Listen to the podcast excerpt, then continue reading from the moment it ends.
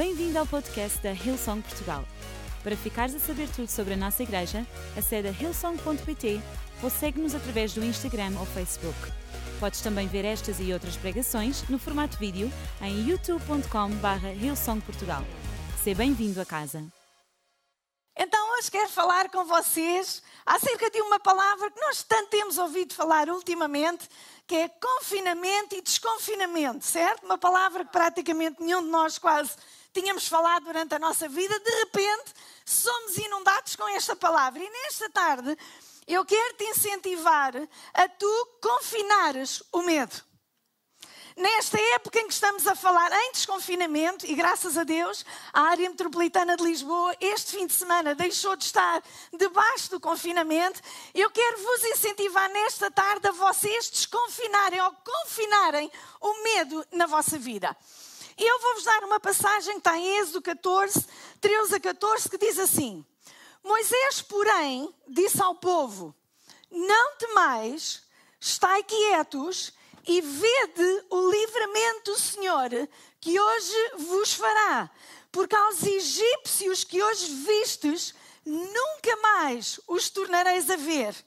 O Senhor pelejará por vós e vós vos calareis. Esta parte é difícil, não é? Esta parte não é assim muito fácil a gente se calar. E vós vos calareis. E para quem ainda não está muito familiarizado com a Bíblia, então nós temos Moisés, que foi um líder que Deus levantou no Velho Testamento, nos cinco primeiros livros da Bíblia, nós ouvimos falar acerca de Moisés. E Moisés, Deus levantou porque o seu povo estava em cativeiro durante 400 anos. Este povo foi escravo. E durante 400 anos eles oraram para pedir a Deus que os libertasse daquela situação. Imaginem o que é vocês viverem durante 400 anos cativos, sem liberdade, sem direitos, nada era vosso, nada vos pertencia. Então, isto aconteceu durante 400 anos e de repente, fruto de uma resposta a uma oração e nós nunca sabemos aquilo que as nossas orações poderão trazer à nossa vida e à vida dos outros, em resposta a uma oração, Deus enviou um homem que os libertou finalmente do cativeiro. E vocês imaginam a festa, vocês não imaginam? A festa que seria se vocês fossem escravos durante 400 anos e de repente alguém vos libertasse e vocês iam fazer a maior festa de desconfinamento possível, certo? Porque um escravo, ele está confinado, certo? Isto está aqui um bocadinho. Oh, Simão, queres-me vir ajudar? Só um bocadinho. Desculpem lá. Isto, mulheres e cabelos. E eu não tenho os ouvidos muito grandes. Saiu da orelha? Pronto, desculpa, Simão. É que os homens é mais fácil, não têm este cabelo, não é? As mulheres é um bocadinho. Tem a barba, pois é, pastor. Bem, também no meio disto tudo, a gente ter a barba era um bocadinho mau. Ok, então, no meio desta situação toda, imaginem a maior festa de desconfinamento deste povo. Eu não sei se havia lá cervejas para eles festejarem, eu não sei se eles tinham foguetes, eu não sei, mas eu sei que foi uma grande festa, porque finalmente eles estavam a caminho de uma terra que Deus lhes tinha prometido, que era tudo o que era bom. Vocês imaginem, vocês com os vossos filhos tinham acabado de ser escravos, vocês estão em caminho a uma terra que é fantástica, a melhor terra alguma vez vista. Vocês estão nesse caminho com os vossos filhos, com os vossos potentes, todos satisfeitos, todos felizes, e de repente, quando vocês estão prontos a pensarem que estão prontos a entrar naquela terra maravilhosa, vocês deparam-se com um mar enorme à vossa frente. E vocês? Então, como é que é? Então, mas a gente éramos escravos, ok, nós saímos, puseste-nos em liberdade, grande festa, alta cena, bora lá, vamos festejar, vamos celebrar. E de repente, agora, no meio disto tudo, aparece-nos o mar. Como é que nós vamos sair desta situação, Moisés? E sabes, se calhar nesta tarde tu estás aqui e se calhar tu estás numa situação em que tu perguntas a ti próprio: olha, como é que eu vou sair da situação onde eu me encontro? Como é que o meu casamento vai sair desta situação onde ele se encontra? como é que os meus filhos vão sair desta situação onde eles se encontram, como é que a minha saúde vai sair desta situação onde ela se encontra, olha, como é que a minha vida vai sair, como é que o meu negócio vai sair desta situação onde nós nos encontramos, olha, o que é que vai acontecer no meio de todas estas circunstâncias que nós estamos a viver, o que é que vai acontecer, olha, diz-me. Sabem, os filhos de Israel sabem exatamente aquilo que tu estás a sentir agora, porque foi assim exatamente que eles sentiram. Saíram de alguma coisa como nós, estávamos a sair do desconfinamento, grande festa, de repente a gente encontra-se outra vez em confinamento, de repente voltamos a desconfinar, de repente voltamos a confinar. Então, como é que nós vamos sair desta coisa? Olhem. E perante este desafio e esta dificuldade, Moisés, ele diz quatro coisas ao povo que eu queria e eu gostava muito que vocês hoje gravassem na vossa mente quatro coisas. Ele diz: em primeiro lugar, não tenham medo. Em segundo lugar, fiquem quietos, ou noutras traduções, permaneçam firmes. Em terceiro lugar, vede o livramento. E em quarto lugar,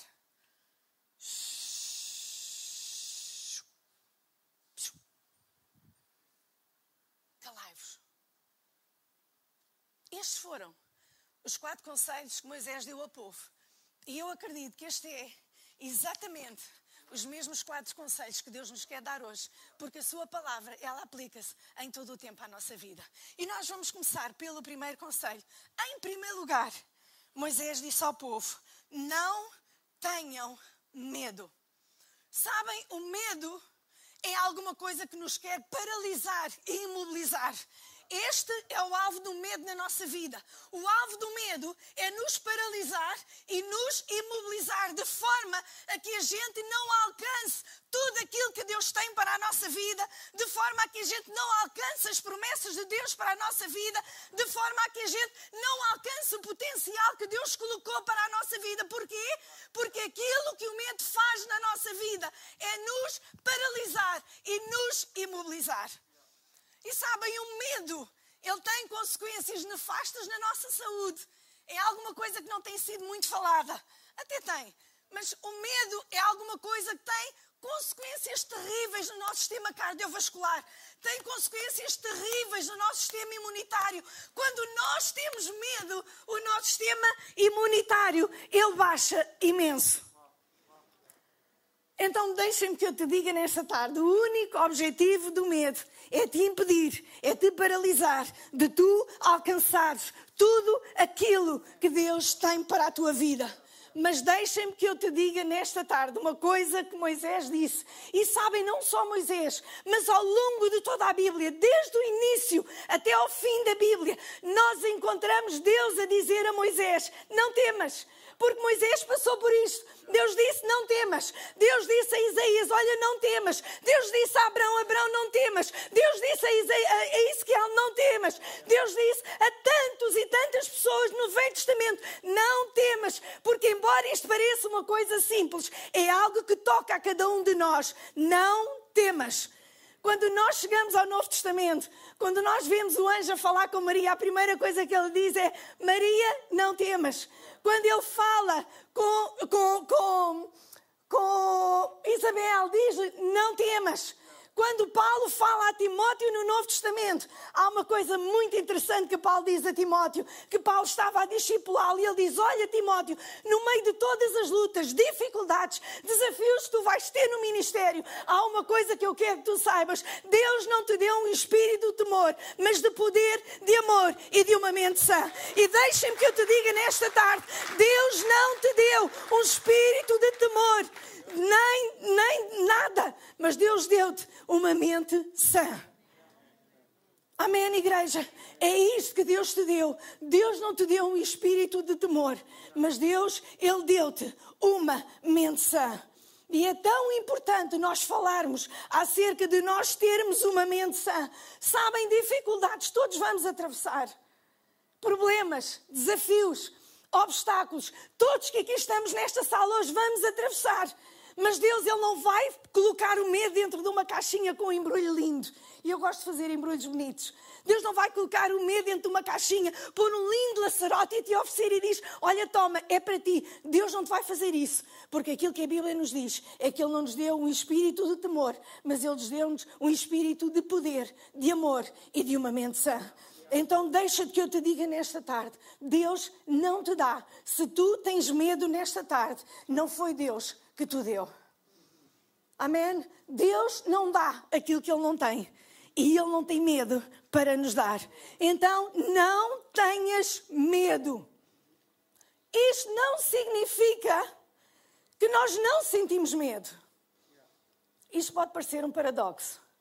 Mas isto não significa que nós não sentimos medo. Era normal os israelitas sentirem medo. Certo? Depararam-se com o mar. Ouçam, quando a gente vê. Imaginem o que era a gente se deparar com um mar enorme e a gente perguntar como é que eu vou chegar ao outro lado. Não havia barcos, não havia nada ali à mão, nada que eles pudessem fazer. Imagine o que era se eles dissessem como é que nós vamos chegar ao outro lado deste mar. Não há hipótese da gente chegar ao outro mar. Olhem, não só eles têm um mar enorme à frente deles, como quando eles olharam para trás, eles começaram a ouvir um exército poderoso, que era um exército enorme enorme, poderosíssimo na altura. Então, eles eram tão grandes e o exército era tão grande que não só eles vinham de trás, mas eles vinham dos lados. Então imaginem o que é vocês serem o povo de Israel, vocês terem o mar à vossa frente e vocês olharem para trás e vocês dizerem: Eu estou completamente cercado, para onde é que eu me vou virar? Como é que eu vou sair desta situação? Sabes, se calhar tu hoje estás assim ou sentes-te assim. Se calhar está a chegar o mês de setembro, outubro, e tu dizes: Olha, a minha moratória vai acabar. Como é que isto vai ser? Olha, o meu negócio está como está. Como é que isto vai ser? Sabem, a ordem de Deus e o conselho de Deus para a nossa vida continua a ser: não tenhas medo.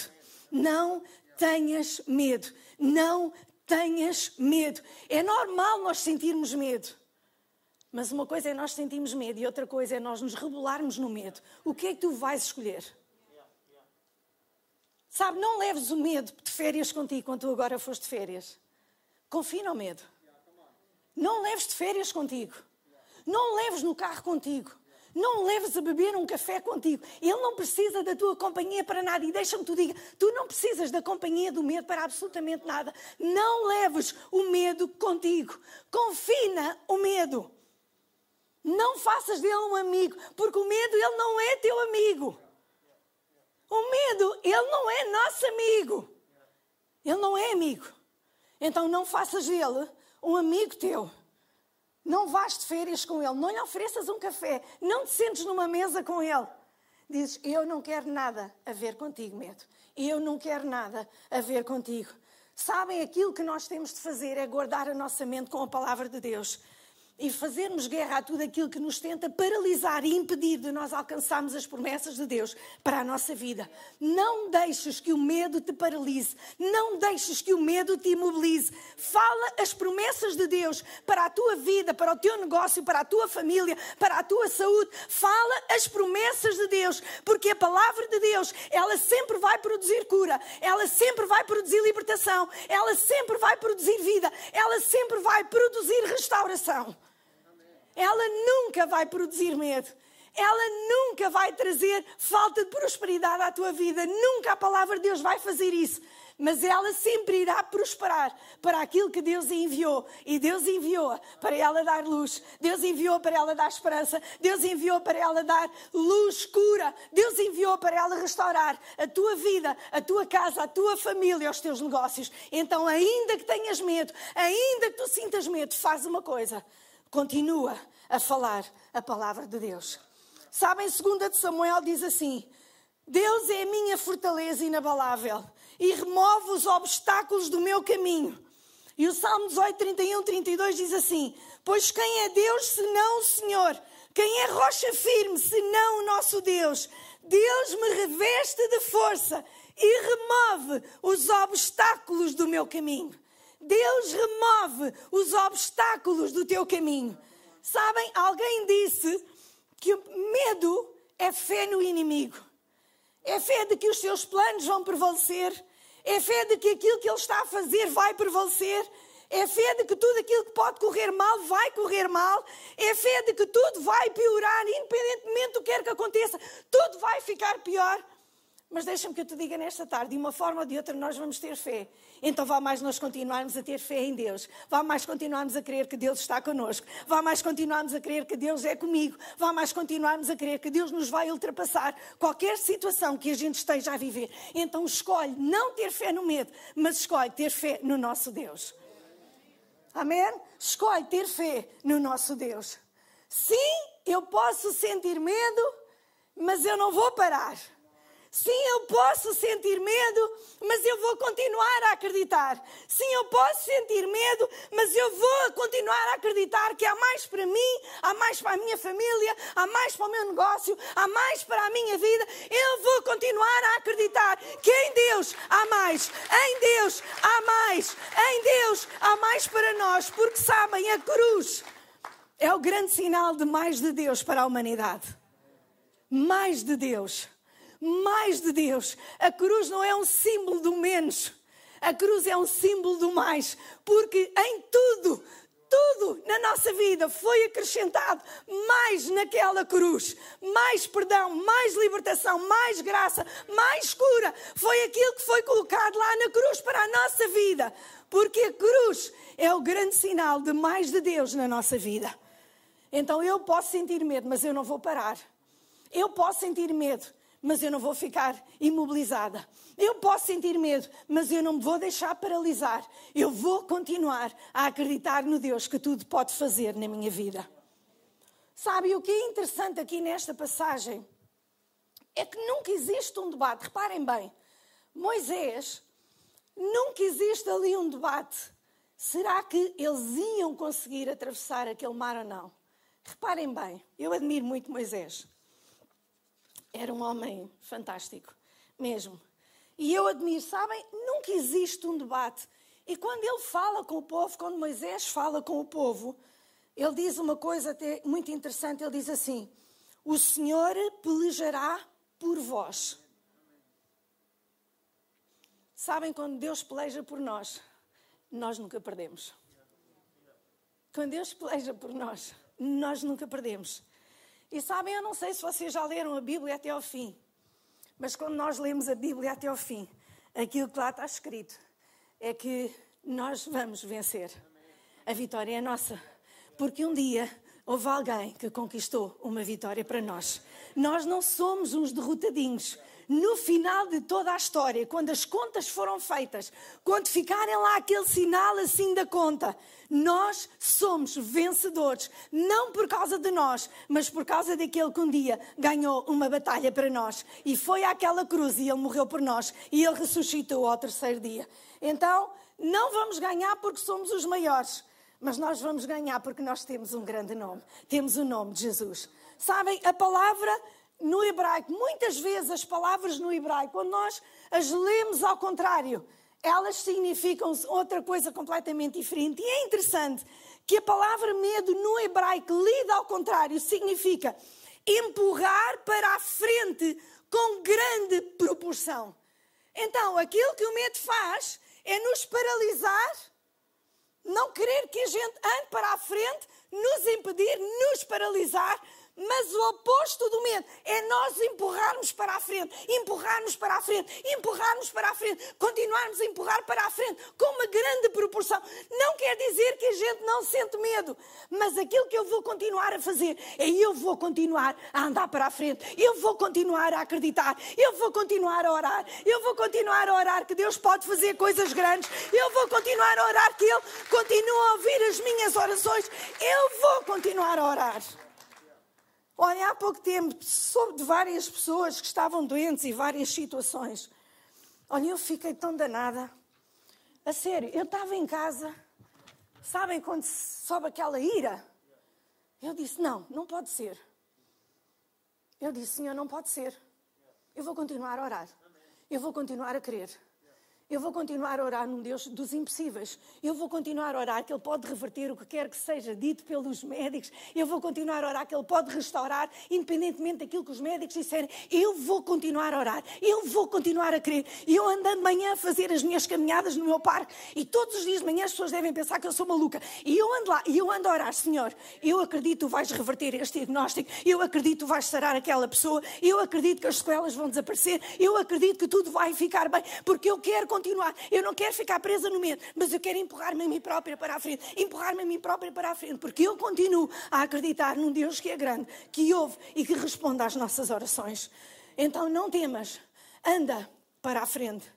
Sabem, na nossa vida sempre haverão mares para atravessar, muros para derrubarmos, gigantes para enfrentarmos. Vocês hoje estão aqui, algumas pessoas foram batizadas e pensam: ah, que pregação tão animadora. É assim, Senhor. Porque Jesus disse: No mundo tereis aflições, mas aquilo não ficou ali. Ele disse: Mas tendo bom ânimo, porque eu venci o mundo. Ele disse: Está lá, no mundo tereis aflições, e todos nós já passamos e vamos passar. Se vocês não passaram, tenho esta boa notícia hoje. Vocês vão passar por isto na vossa vida. Mares, muros, gigantes, inimigos, todos vamos passar por estas circunstâncias. Mas olha, há quatro coisas que eu te quero dizer no meio destes teus mares, muros gigantes, inimigos. A primeira delas é que Deus irá contigo, Ele está contigo e Ele vai atravessar o mar contigo. Ele um dia nos prometeu: quando tu passares pelas águas, eu estarei contigo. Quando tu passares pelo fogo, eu estarei contigo. Esta é uma promessa de Deus para ti. Em segundo lugar, aquilo que Ele nos promete é que haverá vitória para nós no futuro. No futuro, nós não seremos os miseráveis derrotados, mas nós que temos Deus na nossa vida, há vitória para nós no futuro. Em terceiro lugar, aquilo que Deus nos diz é que haverá abundância para ti neste futuro no qual Deus te está a guiar. Reparem bem, quando Deus guiou o povo até à terra prometida, vida. Deus não lhes disse que eles iriam encontrar migalhinhas. Aquilo que Deus lhes disse, vocês vão encontrar abundância de mel, vocês vão encontrar abundância de leite. Aquilo que eu tenho para a vossa vida é abundância. E deixem-me que eu te diga nesta tarde, independentemente do mar, do muro, do gigante, do nome que tenha, há uma coisa que eu sei: Deus está a preparar abundância para ti. Deus não é um Deus de migalhas, Deus é um Deus de abundância, igreja. Tanta vez pensamos, estamos ali quase à espera que da mesa do Pai caiam migalhas. Mas olha, eu nunca me lembro na minha casa de esperar cair migalhas. O meu pai colocava o melhor para mim na mesa, mesmo que ele não comesse. O meu pai certificava-se de que eu e a minha irmã nós comíamos. E é isso que o nosso paizinho faz connosco. E é aquilo que Deus vai fazer na tua vida, no teu futuro. Há abundância para ti. Podes não estar a viver o momento com maior abundância, mas deixa-me que eu te diga nesta tarde: no teu futuro há abundância. No teu futuro há abundância. E em quarto lugar, haverá um lugar para ti e haverá um lugar para a tua família. Sabem, os israelitas não iriam apenas lutar para eles mas os israelitas, eles iriam lutar para os seus filhos e para deixarem um legado e um testemunho no futuro. Olhem, deixem-me que eu vos conte. Puxa, o tempo passa a correr. Deixem-me que eu vos conte um testemunho. Em 1967, houve cheias em Louros, no local onde nós vivíamos, e a minha irmã tinha mais ou menos 3, 4 anos, a minha mãe tinha 3 meses de gestação de mim. Então ela estava grávida de mim três meses, vocês estão a fazer as contas, eu tenho 53 anos e, e um mês. Não parece, não é? Obrigado, eu sei.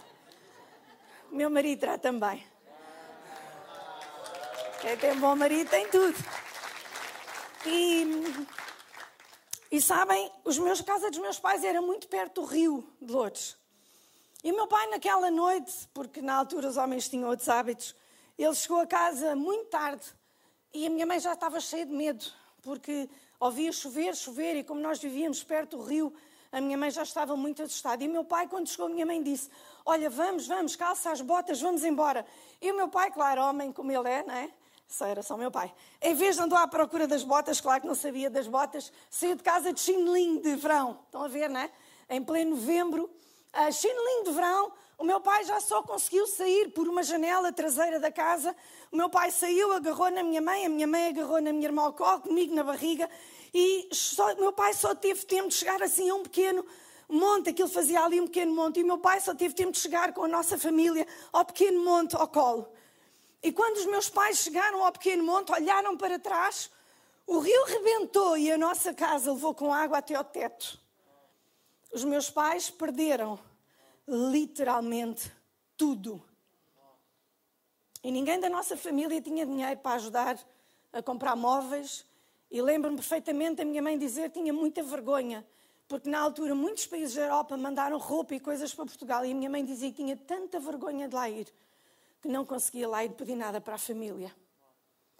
Mas sabem, eu dou tão graças a Deus porque apesar de terem perdido literalmente tudo, meu pai fazia anos no dia a seguir, então a minha mãe perdeu o ordenado daquele mês.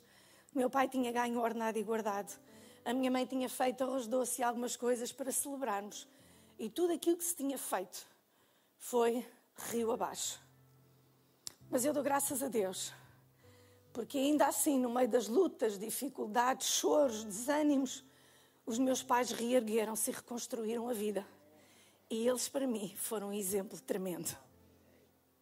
Tu, quando estás a lutar, quando estás a acreditar em Deus, ouve bem o que eu estou-te a dizer nesta tarde, não é apenas por ti, é para os teus filhos, é para os filhos dos teus filhos, é para os Young and Free, é para Powerhouse. Quando nós estamos a falar da grande fidelidade de Deus ao longo da nossa vida, e todos nós que aqui estamos podíamos dizer tanta coisa hoje. Mas há uma coisa que nós vos podemos dizer: Deus é fiel. Deus é fiel. Deus é fiel. E ainda que possamos perder tudo, nós sabemos que no futuro vai haver abundância para a nossa vida, porque na mesa do nosso Pai não há migalhas, mas há abundância, porque a Bíblia nos diz que Ele prepara uma mesa perante nós, na presença dos nossos inimigos, e é isso que Deus vai fazer na nossa vida. Em segundo lugar, e agora vou ter que ser bem rápida, fiquem firmes ou permaneçam firmes. E sabem, todos aqueles que foram batizados ontem, é tão bom nós sermos batizados há um conselho que eu hoje vos quero dar: é fiquem firmes em Deus. E aconteça o que acontecer na vossa vida, olhem, fiquem firmes, permaneçam firmes em Deus. Sabem uma coisa é nós descansarmos, nós nos sentarmos, e quando nós nos sentamos, o peso do nosso corpo fica sentado na cama ou numa cadeira, onde quer que seja. Mas sabem, permanecer firme e ficar quieto pode parecer alguma coisa passiva. Mas deixem-me que eu vos diga nesta tarde: permanecer firme significa que eu dou ordens ao meu cérebro, eu dou ordens aos meus músculos, eu dou ordens a todos os meus órgãos para não se moverem. Olha, mas não estás a ver o mar, eu estou a ver, mas eu estou firme em Deus. Olha, não estás a ver a dificuldade, eu estou a ver, mas eu vou permanecer firme em Deus. Olha, não estás a ver o muro, eu estou a ver, mas eu vou permanecer firme em Deus. Olha, não estás a ver a doença, eu estou a ver, mas eu vou permanecer firme em Deus. Não estás a ver o desemprego, eu estou a ver, mas eu vou permanecer firme em Deus, porque a Bíblia nos diz: e tendo feito tudo, ficai firmes, ficai firmes. E o conselho que eu quero dar a todos vocês que hoje aqui estão, especialmente àqueles que foram batizados, é fiquem firmes. Fiquem firmes, fiquem firmes em Deus. Vão vir tempestades, vão vir ventos, vão vir o que quer que seja a nossa vida, porque esses dias virão. Mas há uma coisa que vai fazer a diferença na nossa vida: é nós permanecermos firmes em Deus. Sabem? E a terceira coisa é ver o livramento do Senhor. Sabem quando Moisés disse isso? Ele não fazia a mínima ideia do que é que ia acontecer. E é tão interessante que Deus usa coisas comuns para fazer milagres na nossa vida. Oh, se Faraó soubesse que ele tinha levado aquela vara, eu acho que ele tinha tirado a vara. Oh, se Golias soubesse que David ia levar umas pedras. Oh, Golias não tinha deixado Levi levar aquelas pedras, porque Deus sempre usa o comum para fazer o, sobrenatural na nossa vida. Por isso, não desprezes o comum que Deus colocou na tua vida, que do comum pode sair o sobrenatural de Deus na tua vida. Não desprezes isso. Olhem, no lugar do nosso maior medo, reparem bem, no lugar do nosso maior medo é onde nós aprendemos quem Deus é e aquilo que Ele pode fazer. Então, quando David estava a tirar aquelas pedrinhas, Oh, se Golias tivesse sabido, ele tinha certificado, não ia pedra nenhuma com ele. Oh, se Faraó soubesse que Moisés ia levar aquela vara, ele tinha certificado que ele não a levava. Porque do nosso comum, daquilo que nós olhamos e dizemos comum, não presta. Deus pode usar isso e vai usar isso para fazer milagres na nossa vida. Mas deixa uma coisa: Moisés não sabia aquilo que iria acontecer, ele não sabia como é que aquela situação se iria reverter. Mas olha, Moisés disse: abram os olhos e vejam o que Deus está prestes a fazer. Sabem, no meio da nossa vida existem pequenos milagres que se tu apenas esperares pelo grande milagre, vais perder os pequenos milagres que Deus está a fazer no caminho. Por isso é que Moisés disse ao povo: Olha, vejam. Ele não queria que aquelas crianças deixassem de ver o espetáculo. Que é que aconteceu à água? Moisés não queria que eles perdessem aquela oportunidade. Quando davam a mão aos mais velhotes, os mais velhotinhos, eu acho que eles iam andar. Será que isto vai cair? Será que a água vai se desmontar a qualquer momento e a gente vai morrer afogados? Será que isso vai acontecer? Sabem, o povo até passou no meio de um mar com os pezinhos secos, não houve um pedaço de lama nos seus pés. Único pedacinho de lama nos seus pés. Sabes uma coisa? Não desprezes os pequenos milagres que Deus está a fazer agora na tua vida enquanto esperas o grande milagre. Começa a olhar para os pequenos milagres que Deus está a fazer agora na tua vida. Não esperes pelo grande milagre, ele vai acontecer. Mas não esperes. Dá graças a Deus pelos pequenos milagres que Deus está a fazer agora na tua vida. Dá graças a Deus. Sabes, enquanto esperas pelo teu milagre, tu podes dizer: Paizinho, eu não sei como vou pagar a renda. Eu não sei como é que vai ser com o emprego. Eu não sei como vai ser com o casamento. Eu, Deus, eu não sei. Eu não sei. Mas sabes uma coisa que eu sei, Deus? É que lá atrás tu já foste fiel um dia. E eu sei que o teu caráter não muda. E eu sei que tu vais continuar a ser fiel hoje. Hoje, neste mar, nesta circunstância tu vais continuar a ser fiel na minha vida. E por último lugar, Moisés disse ao povo: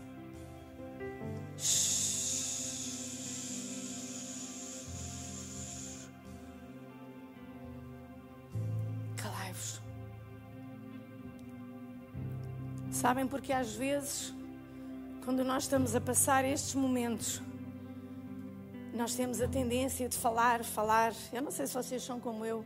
Mas eu às vezes quando estou chateada falo tudo e mais alguma coisa. Eu lembro uma vez estava a refilar com Deus no carro, vinha sozinha com Ele. Eu gosto muito de refilar com Deus no carro. E aquela voz foi, tão, foi audível. Olhem, eu olhei para ver. Deus disse: Cala-te. Sério, estou-vos a falar sério. Deus disse: Cala-te. Por tanta vez nós, quando estamos a falar, falamos maldição em vez de falarmos bênção, falamos doença em vez de falarmos cura falamos problemas em vez de falarmos solução. E sabem, muitas vezes aquilo que acontece é que nós ficamos tão cansados, ficamos tão cansados, tão cansados, que quando chega o momento e o dia de nós celebrarmos, nós já nem sequer temos voz para celebrar. Porque perdemos toda a nossa energia, todo o nosso combustível, quando nós nos estamos a queixar e a resmungar e a queixar e a resmungar, e finalmente chega o dia em que nós vamos celebrar e nós não temos força para o fazer, que já não temos combustível. Então deixa-me que eu te diga nesta tarde: escolhe bem as tuas palavras. Escolhe bem as tuas palavras. Uma vez, Golias, outra vez, ele desafiou David para um duelo de palavras. Ele começou a querer conversar com David. E David disse: Amigo, eu preciso de força para a pedra, eu não vou entrar num diálogo contigo, porque eu preciso da força toda para te mandar a pedra e para ela te acertar na cabeça. Então não gastes a tua energia naquilo que não vai produzir resultado nenhum na tua vida. Gasta a tua energia para quando chegar o dia em que tu vais levantar as tuas mãos e tu vais celebrar o nosso grande Deus, porque o mar vermelho na tua vida ele vai se abrir. O mar vermelho na tua vida ele vai se abrir. Então deixem-me que eu te diga hoje, deixem-me que eu te diga hoje quatro coisas. Não temas. Fica firme. Vê do livramento. E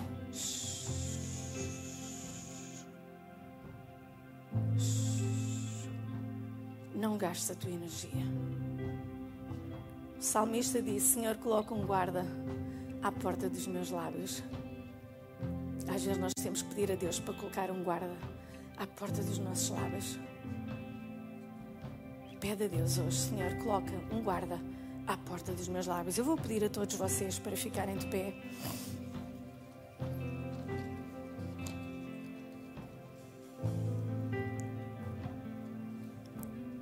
Sabem, há uns anos Hollywood criou um filme chamado Os Dez Mandamentos. E eles levaram 18 meses para recriar esta cena da abertura do Mar Vermelho que Deus fez assim. Rápido. Deus tem o poder para fazer isto na nossa vida. Mudar situações na nossa vida. Apenas se nós não tivermos medo. Permanecermos firmes. Nós olharmos para o livramento. Ixi nós nos calarmos.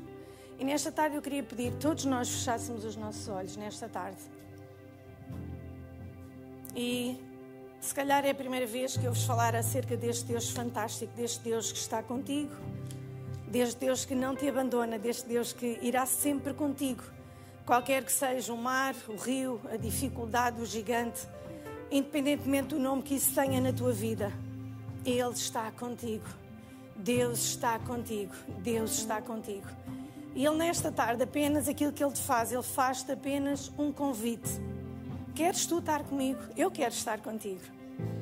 Queres tu estar comigo? Queres tu aceitar este relacionamento que eu tenho para ti? Este é um convite que Ele te faz nesta tarde. Enquanto todos nós temos os nossos olhos fechados, eu quero te convidar nesta tarde. Nenhum de nós está a ver, tirando eu que estou aqui em cima quero te perguntar se tu queres aceitar este Deus que vai contigo em todos os mares, que te vai ajudar a atravessar todos os mares e que está desejoso de ter um relacionamento contigo. Tu és o ponto fraco de Deus. Ele ama-te incondicionalmente. Ele está apaixonado por ti. Ele quer te conhecer. E ele apenas diz: Olha, queres tu me conhecer? Este é o desafio que ele te lança hoje. Eu vou te convidar, se tu queres fazer este este aceitar este convite, tu levantes a tua mão agora mesmo no lugar onde tu estás. Temos alguém que hoje está aqui queira fazer isto, queira aceitar este Jesus que está pronto, que está apaixonado por ti. Façam apenas um, um, um sinal com a vossa mão. Nós queremos orar por vocês nesta tarde, queremos orar por vocês, queremos vos dar as boas-vindas à família de Deus. Queremos dizer: Deus ama, Deus tem um plano para a tua vida, Deus tem o melhor para a tua vida. Temos alguém que hoje queira fazer este sinal quer dizer: eu quero este relacionamento com Deus, eu quero me relacionar com este Deus que é fantástico. Paizinho, nesta tarde nós te agradecemos pela tua palavra, te agradecemos pela mudança que ela provoca na nossa vida. Paizinho, nesta tarde eu quero orar por todas as pessoas que estão nesta sala, que estão a atravessar dificuldades, mares, problemas. Paizinho, há uma coisa que eu sei: tu és um Deus que está com elas. Eu sei que no futuro vai haver abundância para elas. E eu oro no nome de Jesus, Senhor, para que elas fiquem firmes em ti, firmes na tua palavra, sabendo que o melhor dos seus dias está à sua frente. E nós te damos honra e glória no nome de Jesus. Amém e amém. Muito obrigada, igreja. Esperamos que a mensagem de hoje te tenha inspirado e encorajado. Se tomaste a decisão de seguir Jesus pela primeira vez, acede a hillsong.pt Jesus para dar o teu próximo passo. Relembramos que podes seguir-nos no Facebook e Instagram para saber tudo o que se passa na vida da nossa igreja. O melhor ainda está por vir.